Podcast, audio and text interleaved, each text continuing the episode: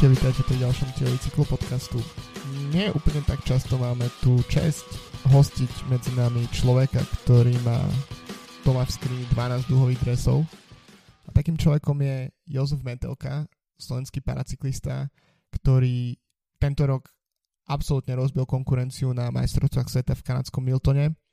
No a takisto je za ním možno pre neho trocha tvrdá informácia o tom, že Paralympijské hry v Tokiu sa rovnako ako olympijské hry presúvajú na budúci rok kvôli koronavírusu. Tak eh, aj o tom určite bude reč s Jozefom, ktorý je momentálne v Španielsku a ktorý si nás našiel takto čas. Takže príjemné počúvanie. Kedy prišla na sveta informácia o tom, že sa presúvam Paralympiáda? Bolo to naraz uh, s Olympiádou? Uh, áno, áno. Uh, ono, tá Paralympiáda je predsa len veľmi, uh, veľmi taká prepojená s Olympiádou. No a viac menej to bolo okamžité a bolo to jasné, že nakoľko bude Olympiáda presunutá, tak Paralympiáda sa neuskutoční uh, tento rok a už teda bolo len otázkou času, aby, aby to aj oficiálne potvrdili a mm. naozaj tie, tie vyhlásenia prišli jedno za druhým. Čiže to bolo, to bolo v podstate ako keby niekto pošle dvoch poštových holubov, jeden dorazí, tento, ten, ten, čo bol vyslaný prvý, dorazí prvý a ten druhý hneď za ním, takže hej. Uh, a aká bola tvoja reakcia? Predpokladám, že si to asi trochu čakal, um, ale ako bola taká, mal si, po, mal si pocit, že teraz neviem, veľká časť tvojej proste prípravy sezóny posledných rokov ide trochu na zmar, alebo si automaticky cítil nejakú motiváciu na ten ďalší rok? No, bolo to, bolo to viac menej také očakávané.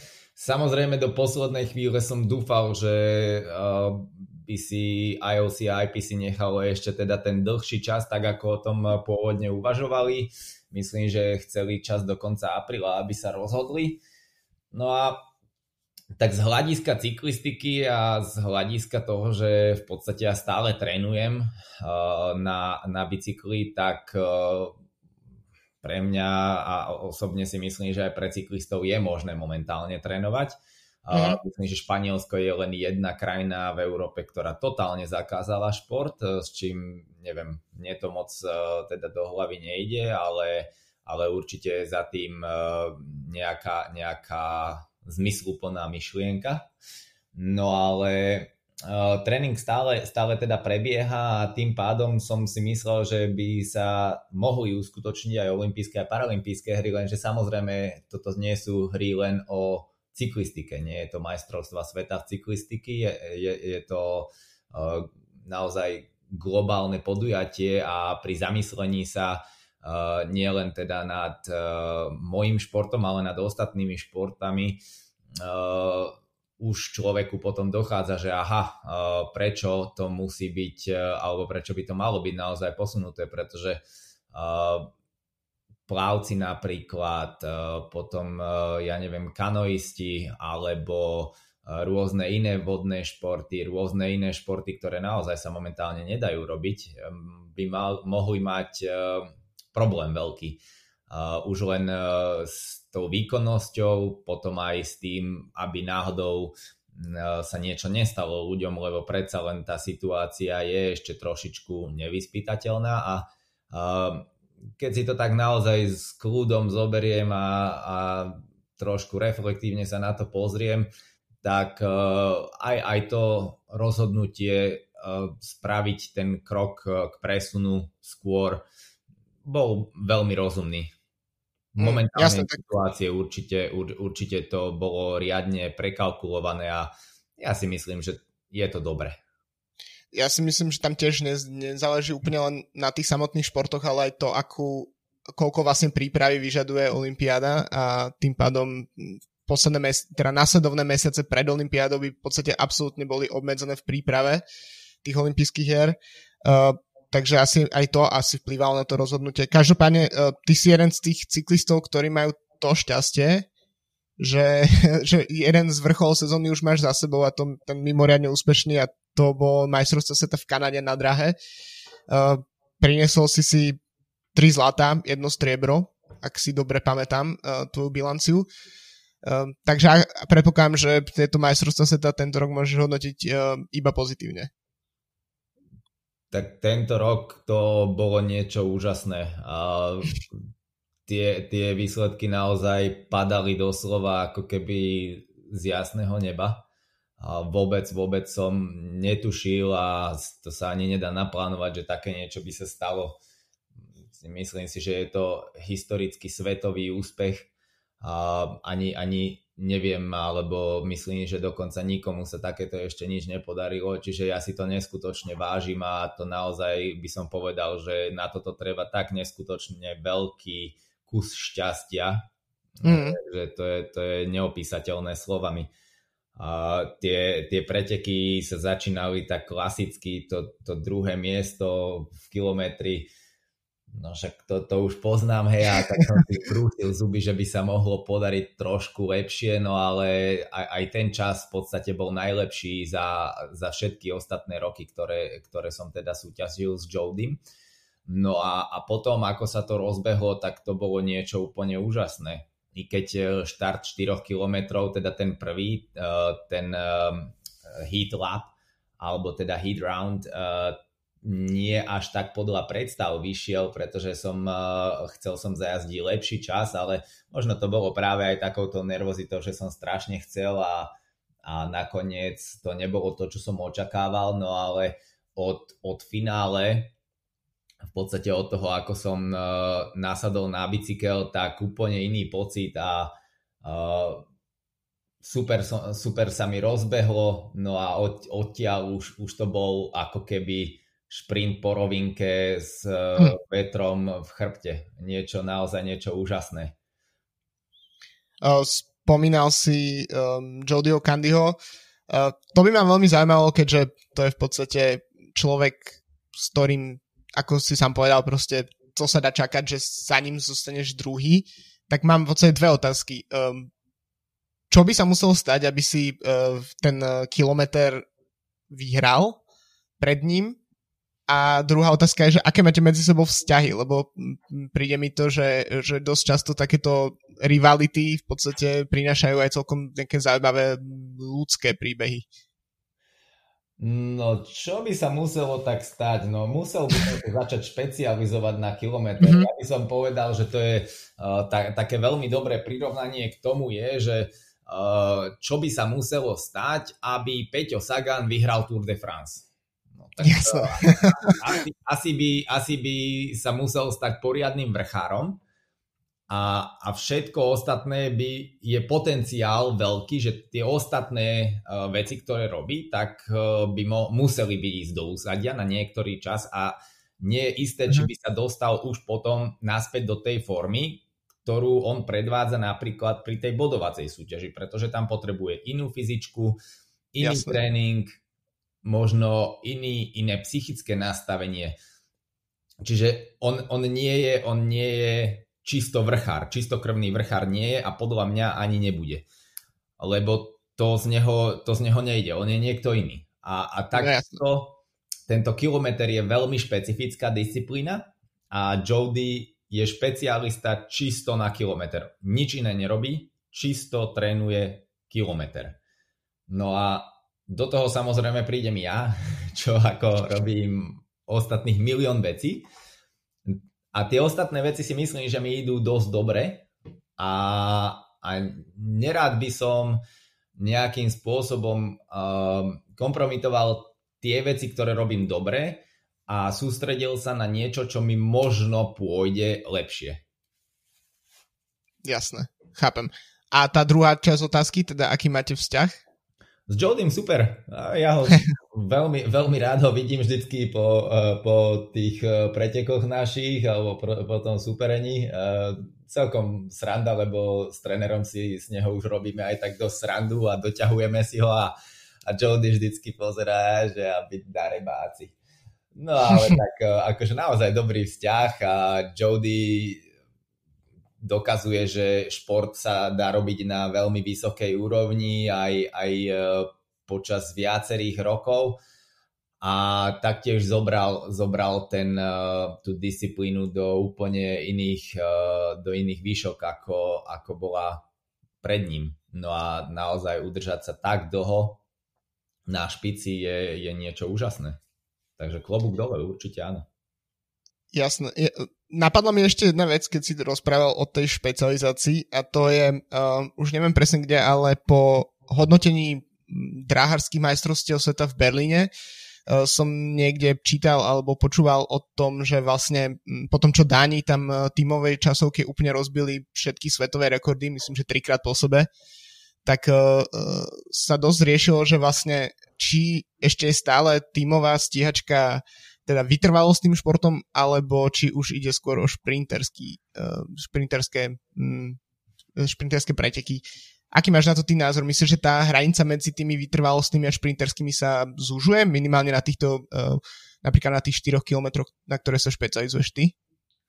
No ja by som ani zďaleka nepovedal, že to je šprint, je to jednoznačne vytrvalostná disciplína. Uh, kilometr je tak na hranici, šprint uh-huh. a, a teda vytrvalosť. Aj, aj to by som povedal, že je to trošku možno naklonené viacej tej vytrvalosti, lebo tie, tie prvé dve kolečka sú jednoznačne šprint, ale, ale potom je to, je to úplne, úplne niečo iné ako šprint. To je o tom, kto vydrží ísť uh, tú rýchlosť dlhšie a skrátka, skrátka kto, kto má aj hlavu na to, aby to nejakým spôsobom dotočil.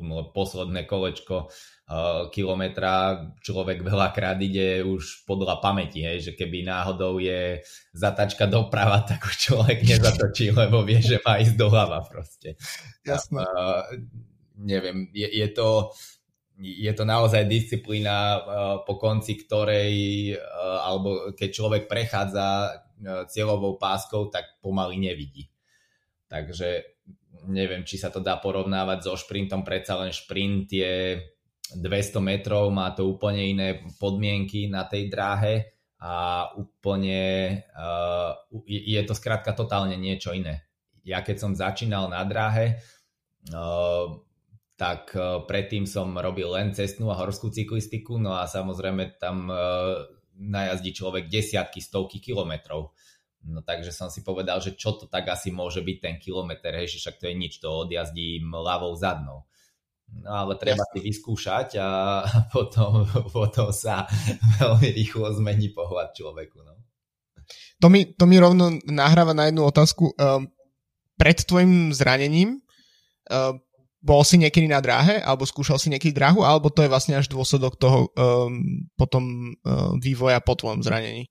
No je to jasné, je to, je to výsledok toho, čo sa stalo. Mm-hmm. Ja som predtým, ako, ako som uh, mal zranenie, tak uh, som si tak trošku myslel, že kto by už len chodil škrečkovať na dráhu, hej, kolom do kolečka chodiť. Cestná cyklistika, no tak uh, to tiež som si myslel o tom svoje Veď predsa len keď má človek hory, lesy a, a môže naozaj vychutnávať tú prírodu, tak na čo by sa trepal po asfalte neviem koľko hodín a, a, a robil si zle sám sebe, takže uh, tak to bol môj pohľad na cyklistiku vtedy, no a na dráhovu tiež, ale jedného pekného dňa som, som šiel vyskúšať uh, dráhu prvýkrát v Newporte a aj, aj to podstate vtedy tam, ani, ani teraz, tam nikoho nového takto nepustia. No len som povedal, že som tak, som na nejakej dráhe už asi bol v Európe, čo samozrejme bola absolútna blbosť, lebo som na žiadnej dráhe uh, nebol, okrem motokárovej, no ale tak aj to je dráha, že? Jasné. no a, a, a s veľkým, s veľkým šťastím ma teda pustili na, uh, na drevo No a nič zlé sa nestalo, nič som nevyparatil, takže, takže som tam začal jazdiť. No a, a v zápäti na to 9 dní, myslím, alebo na 10. deň od vtedy, čo som uh, vlastne prvýkrát stál na dráhe, tak som bol na uh, Európskom pohári. OK. Ako si dopadol? Tak, uh, celkom dobre si myslím, druhé a tretie miesto. No a mm odvtedy sa to začalo v podstate všetko valiť, lebo mesiac a pol na to som bol uh, na majstrovstvách sveta v Aquascaliente, sa tam bola zlatá a dve strieborné, takže alebo dve zlaté, nie, jedna zlatá tuším a dve strieborné, tak. No, tak raketový štart. Um, v podstate som sa ťa chcel ešte spýtať um, na to, čo predchádzalo uh, tvojmu zraneniu a to je, um, ty, si, ty pochádzaš z Piešťan, ale momentálne už výraznú časť života tráviš v Británii. Ako si sa tam ocitol a vlastne prečo si odišiel zo Slovenska do Británie? Tak ja som počas, počas štúdia na gymnázii uh, som uh, nejakým štýlom vedel, že na Slovensku vtedy nechcem zostať a že chcem ísť uh, určite do sveta, aby som mal väčší rozhľad a aby, aby som videl, čo sa deje za hranicami v podstate takého jedného regiónu. No a nakoľko moji kamaráti veľmi, veľmi múdri sa rozhodli ísť študovať na prestížne školy do Anglicka, tak e, som si povedal teda, že by som toto mohol skúsiť aj ja. No a vyšlo to. No a, a v podstate to vyšlo s tým, že som tam trénoval aj tenis, takže uh, to išlo tak ruka v rukave všetko, šport, štúdium dokopy. No a tak ako niekto zostane z Košic v Bratislave, tak ja som zostal zo Slovenska v Anglicku. A ty si dokončoval tú školu až po zranení, že? Um, tak to vyšlo potom, že to zranenie sa ti stalo počas štúdia na vysokej škole? Mm, hej, počas, počas štúdia, lebo ja som uh, v podstate jednou časťou toho štúdia bolo také, že pozorovanie uh, druhých trénerov a mm. robiť uh, a, a písanie nejakých článkov o tom. No a počas uh, návratu z jedného takéhoto uh, pozorovania sa mi teda stal, stal úraz. No a uh, to štúdium bolo viac menej prerušené len na dobu toho úrazu, možno nejaký asi 3 mesiace sa mi zdá. Čiže mm-hmm. ja, ja som viac menej nevynechal uh, možno jeden semester tak nejak mm-hmm. tam sa už presne, ale myslím, myslím, že som veľa som nevynechal určite. A keď u teba nastal vlastne ten zlomový moment, um, že neviem, ležíš v nemocnici a povieš si, že OK, keď vidím odtiaľto von, tak uh, sa vracem k športu, k akémukoľvek v podstate. A myslím, že to bolo také, ja som ani nad tým neuvažoval, lebo veď mm-hmm. mne to ani neprišlo, že by som nejako sa nevrátil k tomu mm-hmm. pretože som mal e, okolo seba úplne super špecialistov.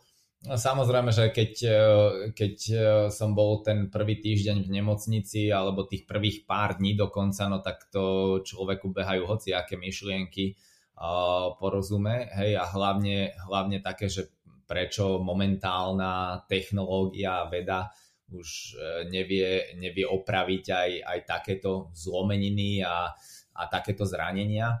Takže to bolo také, také veľmi zaujímavé obdobie, ale uh, ono ma to, myslím, že ma to veľmi rýchlo prešlo, uh, pretože uh, tí špecialisti, ktorí boli okolo mňa, naozaj vedeli, o čom hovoria, na, uh, vedeli, videli už takýchto prípadov veľmi, veľmi veľa. Čiže mm-hmm. uh, skoro som pochopil, že život sa nekončí. No a tak ako som nikdy predtým nesedel, nesedel doma a proste neplakal nad rozliatým mliekom, tak, tak nejako sa to uh, vyvíjalo v podstate okamžite potom, ako som mohol už aspoň výjsť uh, v nemocnici a, a ísť uh, si sadnúť von na slnko. Takže nemal som nejaký pocit, že, že by som chcel sedieť na jednom mieste. Jasné. Um, v podstate skúšal si aj nad, alebo rozmýšľal si nad uh, aj inými športami, nad také akože vrcholovej paralympijskej úrovni?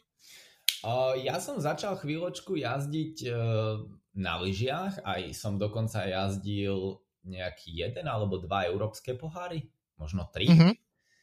No ale tak tam sa dialo ešte kadečo okolo úrazu aj v Anglicku, čiže ono to, možno to bolo príliš skoro. Možno keby som eh, chvíľku neskôr začal s tým, tak by som momentálne bol lyžiar. Ale ale ja si myslím, že je to tak, ako to má byť. V podstate od malička som naozaj mal veľmi, veľmi rád bicykel.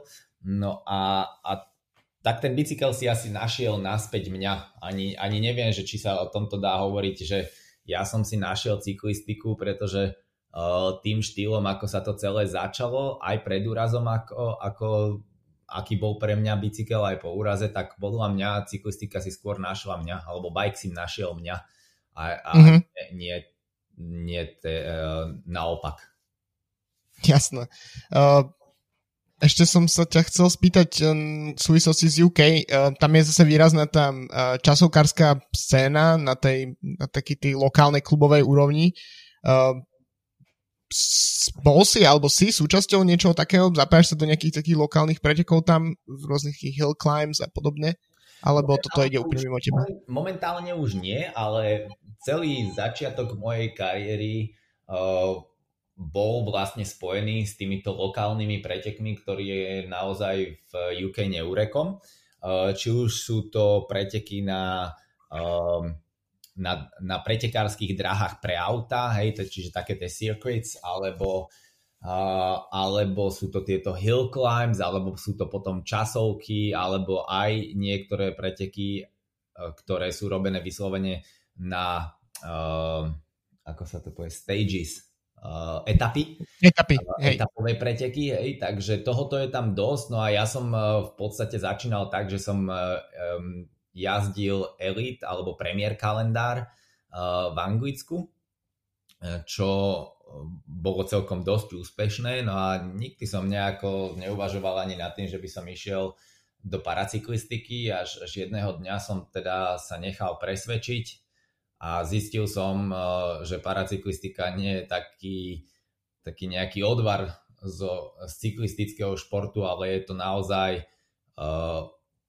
výkon naplno, možno niekedy až uh, aj taký ťažší ako, ako taká elitná cyklistika, pretože vo veľa, vo veľa pretekoch uh, v elit cyklistike je to o tímoch, je to o tom, že uh, sa hrá v podstate taký šach, uh, kedy, kedy Uh, tie figurky alebo tí tímoví uh, členovia fungujú ako figurky a teraz jeden spraví to, druhý spraví to, tretí spraví to a je nejaký líder, na ktorého pracujeme. No ale v paracyklistike samozrejme toto nefunguje, tam sú všetci proti všetkým, čiže sa ide absolútny šrot úplne konštantne. A je veľakrát, veľakrát po prestupe, samozrejme z, te, z toho premiér kalendáru, keď, keď sme hrali ako tým, tak som teraz e, začal, že aha, že však veď teraz budem robiť niečo tak, ako sme robili tam a tak ďalej. No tak to bol veľký omyl, pretože od, e, od toho, ako sa nastúpi na parapretekoch, tak sa neskončí, až, až kým sa v podstate neprejde cez čiaru. Čiže naozaj je, má to, sú to iné preteky. Totálne iné preteky, iná dynamika, iné myslenie a, a každý jeden tam chce každý jeden tam chce vyhrať. Jasné, tak eh, v podstate registrujem z posledných rokov aj takú snahu celkom približiť podľa mňa tú eh, paracyklistiku takému povedzme širšiemu publiku. Myslím, že v Austrálii napríklad prepojili eh, ten týždeň, kedy sú národné majstraky vlastne aj zdravých, aj parašportovcov. Myslím, že to dáva absolútne zmysel. takže registruješ aj ty, že by sa nejakým v posledných rokoch pridávala nejak na neviem, dôležitosti alebo teda aspoň minimálne nejaké mediálnej známosti tej, tej, tej, tej, toho parašportu? Tak vo svete je parašport veľký, veľ, veľmi veľkým fenomenom. To vidieť je to len napríklad na letiskách vo Veľkej Británii, kde British Petrol, alebo teda BP, uh, sponzoruje uh, týmy a tí, tí paratleti sú po billboardoch po uh, celej, po, po celej Británii, alebo napríklad taktiež sú v rámci reklam využívaní pre spoty rôznych supermarketových reťazcov. Čiže mm-hmm. naozaj vo svete tento šport uh, funguje naplno a, a je o neho veľký záujem. Takže ja, ja si myslím, že jasne, naberá to, naberá to na význame, na dôležitosti a uh, ak, ak sa vedia uh, športovci uh, využívať uh, pre iné účely, ktoré, ktoré samozrejme pomáhajú uh, v nejakom rozvoji možno alebo v niečom inom uh, ostatným ľuďom, tak je to abs- absolútne super. A ako to vidíš u nás, lebo v podstate e, v posledných rokoch tak ty, čo sa týka letných športov, si taký akože mimoriadne úspešný parašportovec zo Slovenska, potom v zimných športoch je to Henrieta Farkašová, ktorá je úplný fenomén a neviem, v minulosti napríklad to bol Radovan Kaufmann, ktorý v podstate jazdil tú istú disciplínu ako ty, ak sa nemýlim, 4 km stíhačku.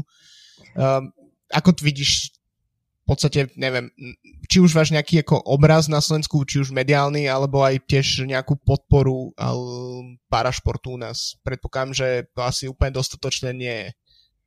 Tak u nás je taká veľmi špecifická situácia. Uh, u nás si myslím, že uh, sa robí momentálne veľmi veľa aj pre parašport.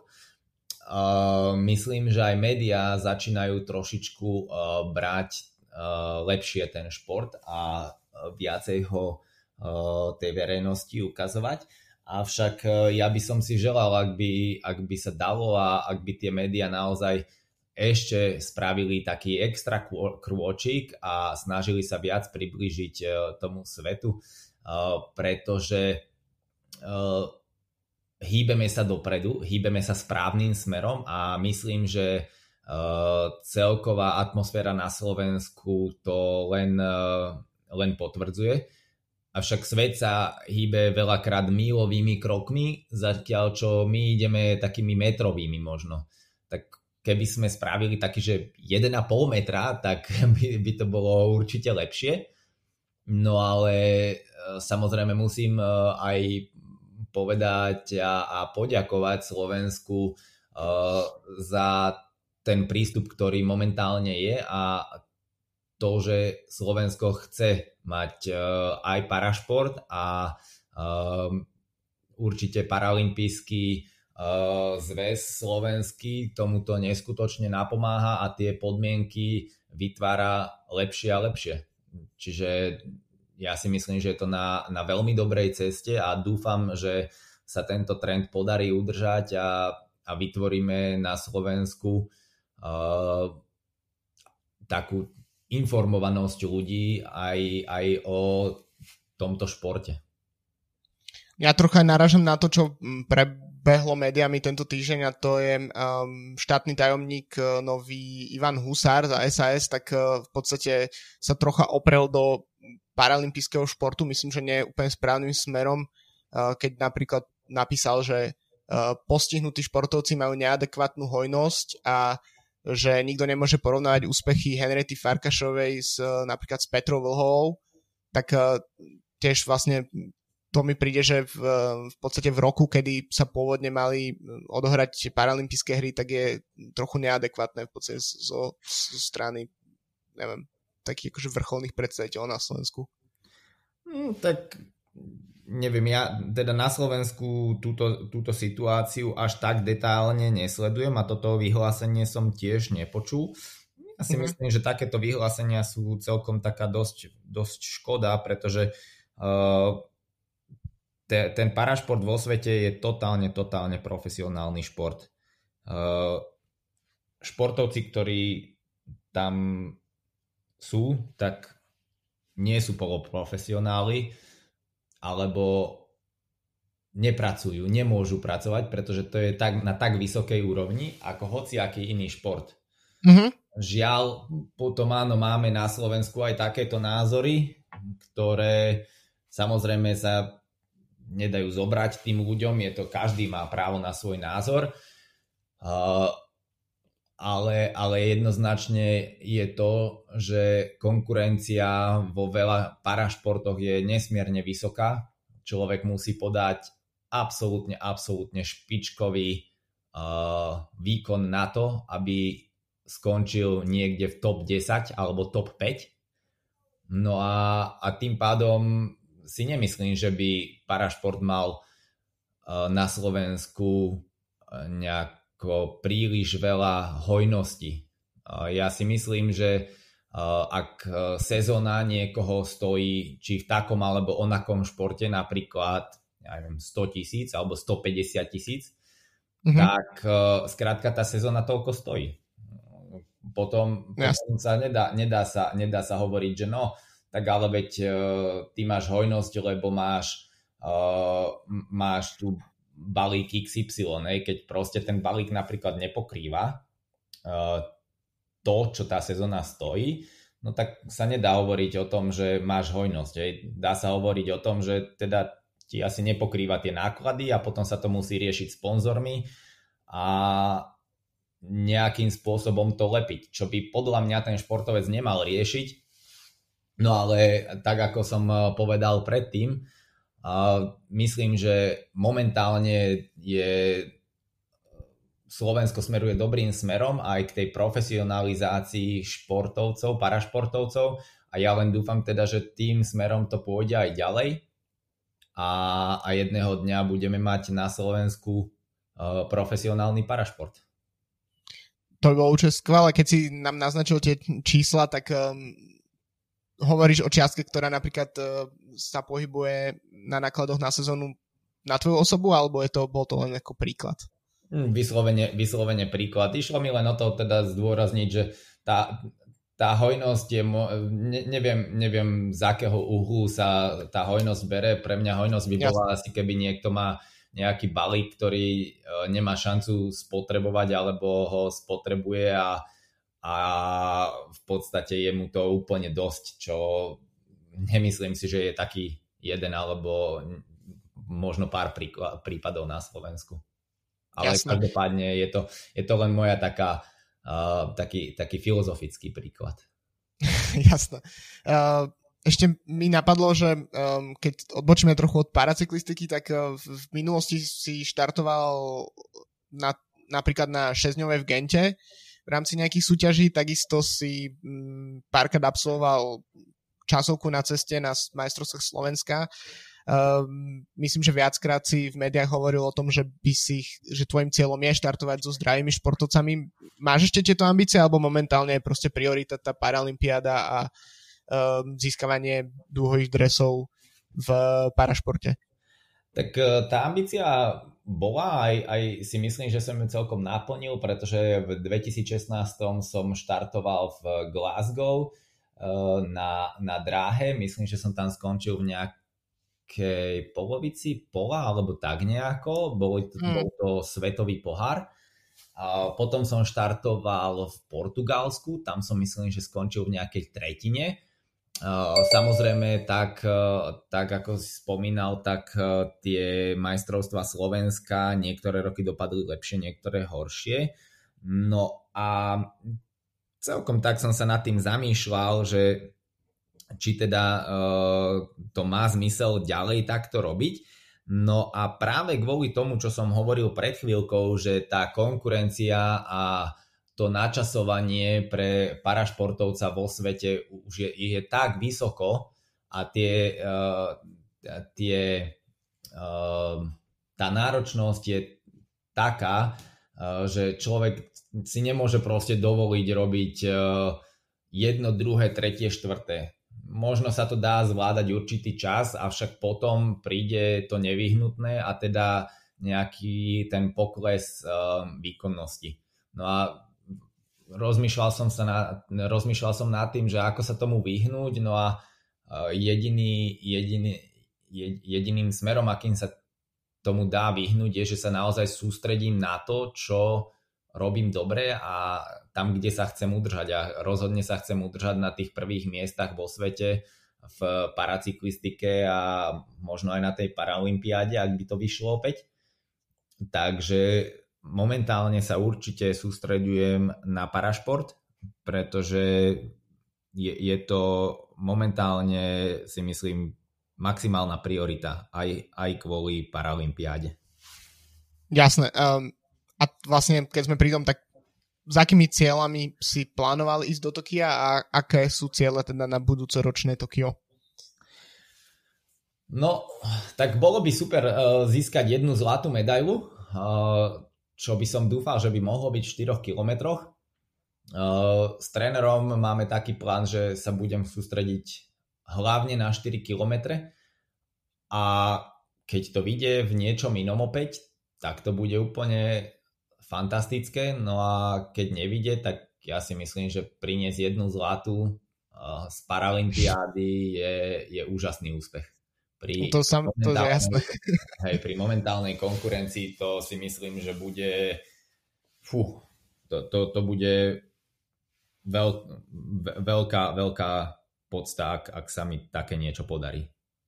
A vieš eh, v tom programe eh, Paralympiády skombinovať dráhu s cestou? Je to vlastne možné logisticky? Áno, áno, samozrejme eh, je to možné a mm, budem štartovať Eh, na 1 km a 4 km na dráhe a uh-huh. potom časovka a cestný pretek eh, na ceste. Takže Scratch a Omnium, v ktorých si teraz majster sveta, idú bokom zatiaľ. No, Scratch, pod, my, myslím, že dokonca Scratch a Omnium ani na Paralympiáde nebudú. Okay. Uh-huh. Uh, no a ten, ten Scratch, uh, tak to, to bolo tento rok, to, ono je to vždycky lotéria, hej?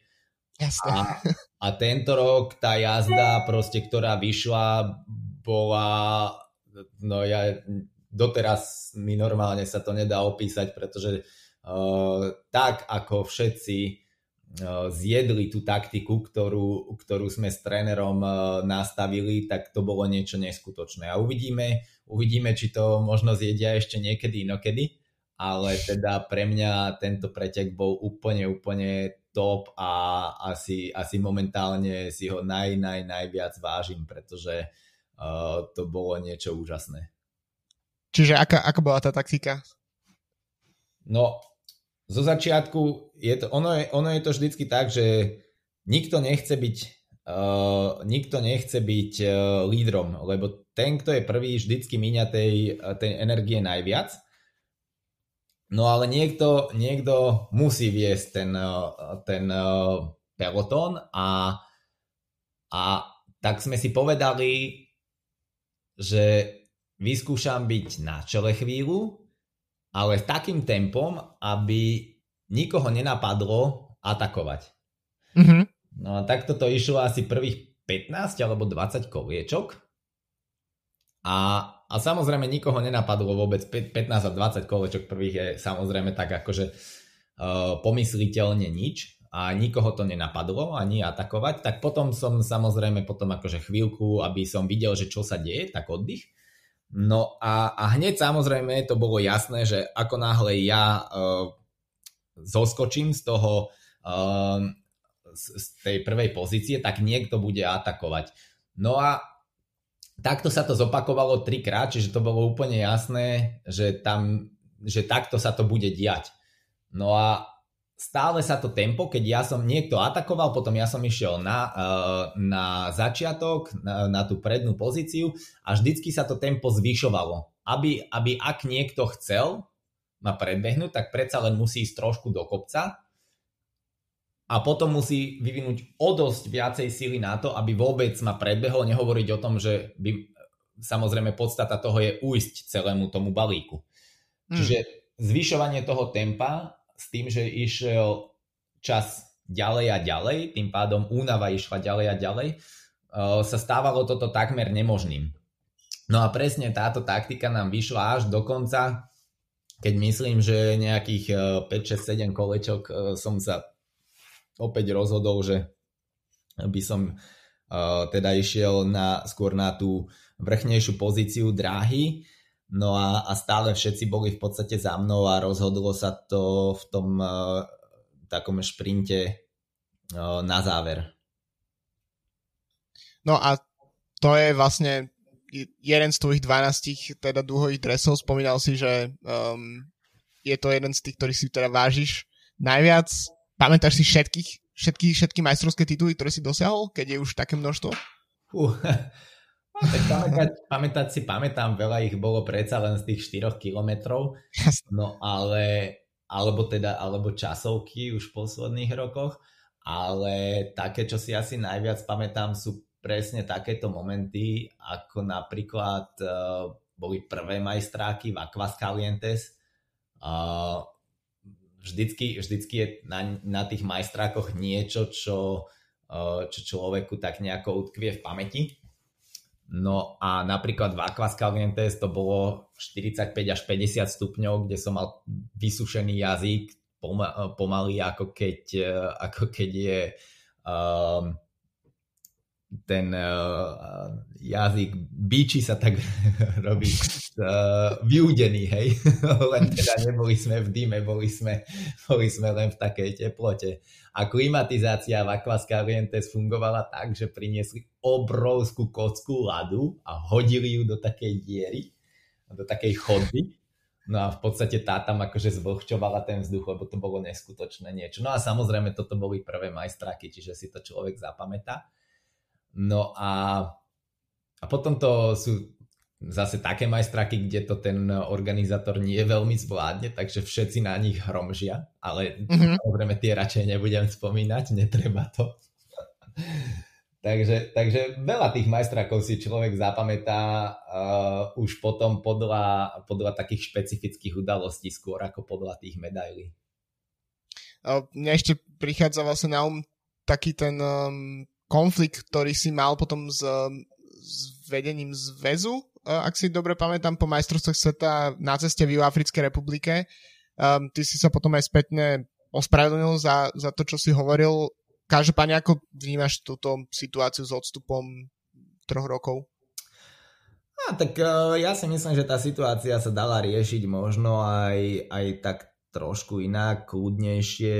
Uh, medzi, me, medzi pár očami a zavretými dverami a možno to nemuselo byť tak medializované, ale na druhej strane naozaj ja som mal pocit, že uh, tie problémy, ktoré boli vtedy, už boli neudržateľné a, mm-hmm. a neriešili sa uh, tak rýchlo, ako, ako by bolo potrebné ich riešiť. No a preto to potom uh, celé vyvrcholilo v spojitosti s celým, celým tým prostredím, tými myšlienkami a, a šlo to cestou, ktorou to šlo. No odvtedy samozrejme sme veľakrát sedeli spolu v kľude a veci sa, sa dostali naspäť do priateľných medzí a Myslím si, že sme naštartovali spoluprácu, ktorá je prospešná tak ako pre mňa, tak aj, aj pre ostatných. A verím tomu, že dokážeme spolu posúvať na Slovensku parašport oveľa lepšie, ako keď jeden nespolupracuje s druhým a prípadne, prípadne ak sú, sú ľudia stále rozhádaní. Mm. To mi ešte vlastne pripomína, že čo som sa chcel spýtať je, že momentálne máš teda 33 rokov, uh, práve keď sme spomínali uh, Jodyho, tak ten už má po 40 ak si dobre pamätám, tak uh, ako dlho ty ešte vlastne vidíš napríklad svoju kariéru? Predpokladám, že okrem Tokia myslíš aj ďalej ešte na ďalšiu paralympiádu? Tak po Tokiu bude Paríž, alebo malo by byť, čiže to, to je taká veľmi zaujímavá meta. No, môjim, môjim takým e, životným štýlom je šport a ten šport nie je len, e, len cyklistika. Ja mám veľmi, veľmi rád hory, lezenie, lyžovanie. Lyžovanie je taká, taká naozaj veľká láska, ski touring, uh, ski alpinizmus. Uh, na, naozaj sú to také, také koničky, ktoré v podstate tvoria celý ten celok a fú, no uvidím, uvidím ako, to celé, ako to celé pôjde. Bol by som asi veľmi rád, ak, ak by sa dalo ešte potiahnuť uh, do Paríža, ale človek nikdy nevie. Predsa len ešte, ešte nemáme za sebou ani Tokio a nebudeme mať minimálne rok aj volačo. Uh, uvidíme, uvidíme, aká bude aj situácia na Slovensku Slovensku vzhľadom k parašportu. Uh, mm. Ak tá situácia sa bude naďalej zlepšovať, tak verím tomu, že nájdeme spoločnú reč ďalej a, a určite budem, budem fungovať stále v parašporte a, a budem, budem jazdiť a pre Slovensko nosiť tie najlepšie možné výsledky. No a v prípade, že tak ako niekoho môže prestať baviť robiť, ja neviem, automechanika, zubára alebo novinára a zmení, e, zmení svoje povolanie, takisto sa to môže, myslím, že stať aj u mňa. Možno začnem robiť nejaký iný šport alebo možno niečo úplne z nejakého iného súdku, i keď to si myslím, že je uh, momentálne takmer nepredstaviteľné. OK. Tak uh, si myslím, že to je celkom pekný spôsob, ako by sme to mohli dnes uh, ukončiť. Uh, ja ti ďakujem ešte raz za, za to, že si si našiel takmer hodinku čas na nás um, a teda želám veľa úspechov a snať teda na tej budúcoročnej Paralympiáde, tak sa k nej dopracujeme. No ja ďakujem tiež veľmi pekne za, za záujem a samozrejme potom by som chcel aj pozdraviť všetkých poslucháčov a tiež e, prajem všetko dobré a dúfam, že to nejakým spôsobom vydržíme v momentálnej svetovej situácii a naozaj, že potom tá, e, tá paralympiáda, ale najmä také uh, nastavenie ľudskej mysle si zoberie len to najlepšie z tejto situácie a pohneme sa tým správnym krokom ďalej a, a budeme lepší, ako sme boli doteraz tak to je veľmi, veľmi pekný záver. Čau zatím. Čau, ahoj.